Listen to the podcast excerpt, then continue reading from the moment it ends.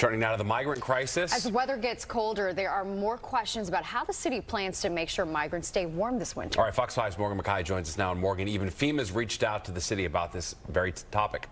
You're exactly right, Steve Natasha. And for almost a week, there's been a line outside the reticketing center in the East Village with hundreds of migrants waiting to reapply for a shelter bed. We've shown you those lines. Well, today, the city is implementing a new policy. And while there was no line today, many advocates are worried what next week will look like people have had to go to the hospital by hypothermia, which is very concerning. For almost a week, this has been the scene. Hundreds of migrants sleeping outside this site in the East Village that has been serving as a reticketing center.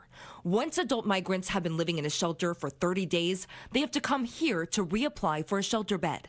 But some migrants have been afraid to lose their spot in line, so they've been sleeping outside in the freezing temperatures. Our staff was out there and saw yesterday morning even there were 100 people that had slept overnight. But late Wednesday night, Legal Aid says that the city started to implement a new policy to encourage migrants to go inside to wait.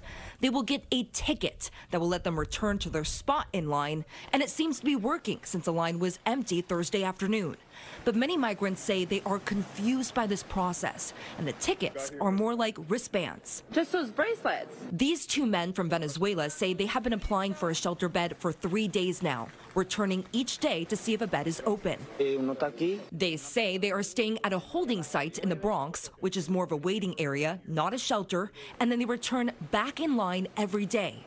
And they are not the only ones. Sometimes we sleep in the park you know, so cold, we don't have clothes. This group of men say they've been trying to get a shelter bed again for over a week and don't understand their wristbands. This is from three days ago. The city says that only around 20% of migrants return to this reticketing site after their 30 day shelter limit is up, but also admit that things are constantly changing. The mayor's chief of staff, Camille Joseph Varlack, says that FEMA has been pressuring the city for a long term plan for how they plan to care for migrants in the winter. But she says they are asking the wrong questions. It just sets the wrong tone. When it comes down to it, this is a national crisis that New York City should not be uh, carrying on our, on our backs. Now, according to the city, more than 2,700 migrants arrived here just last week. Also, in the meantime, Texas Governor Greg Abbott posted to social media yesterday saying he plans to send even more migrants to sanctuary cities, including here in New York. Steve Natasha. All right, Morgan, thank you.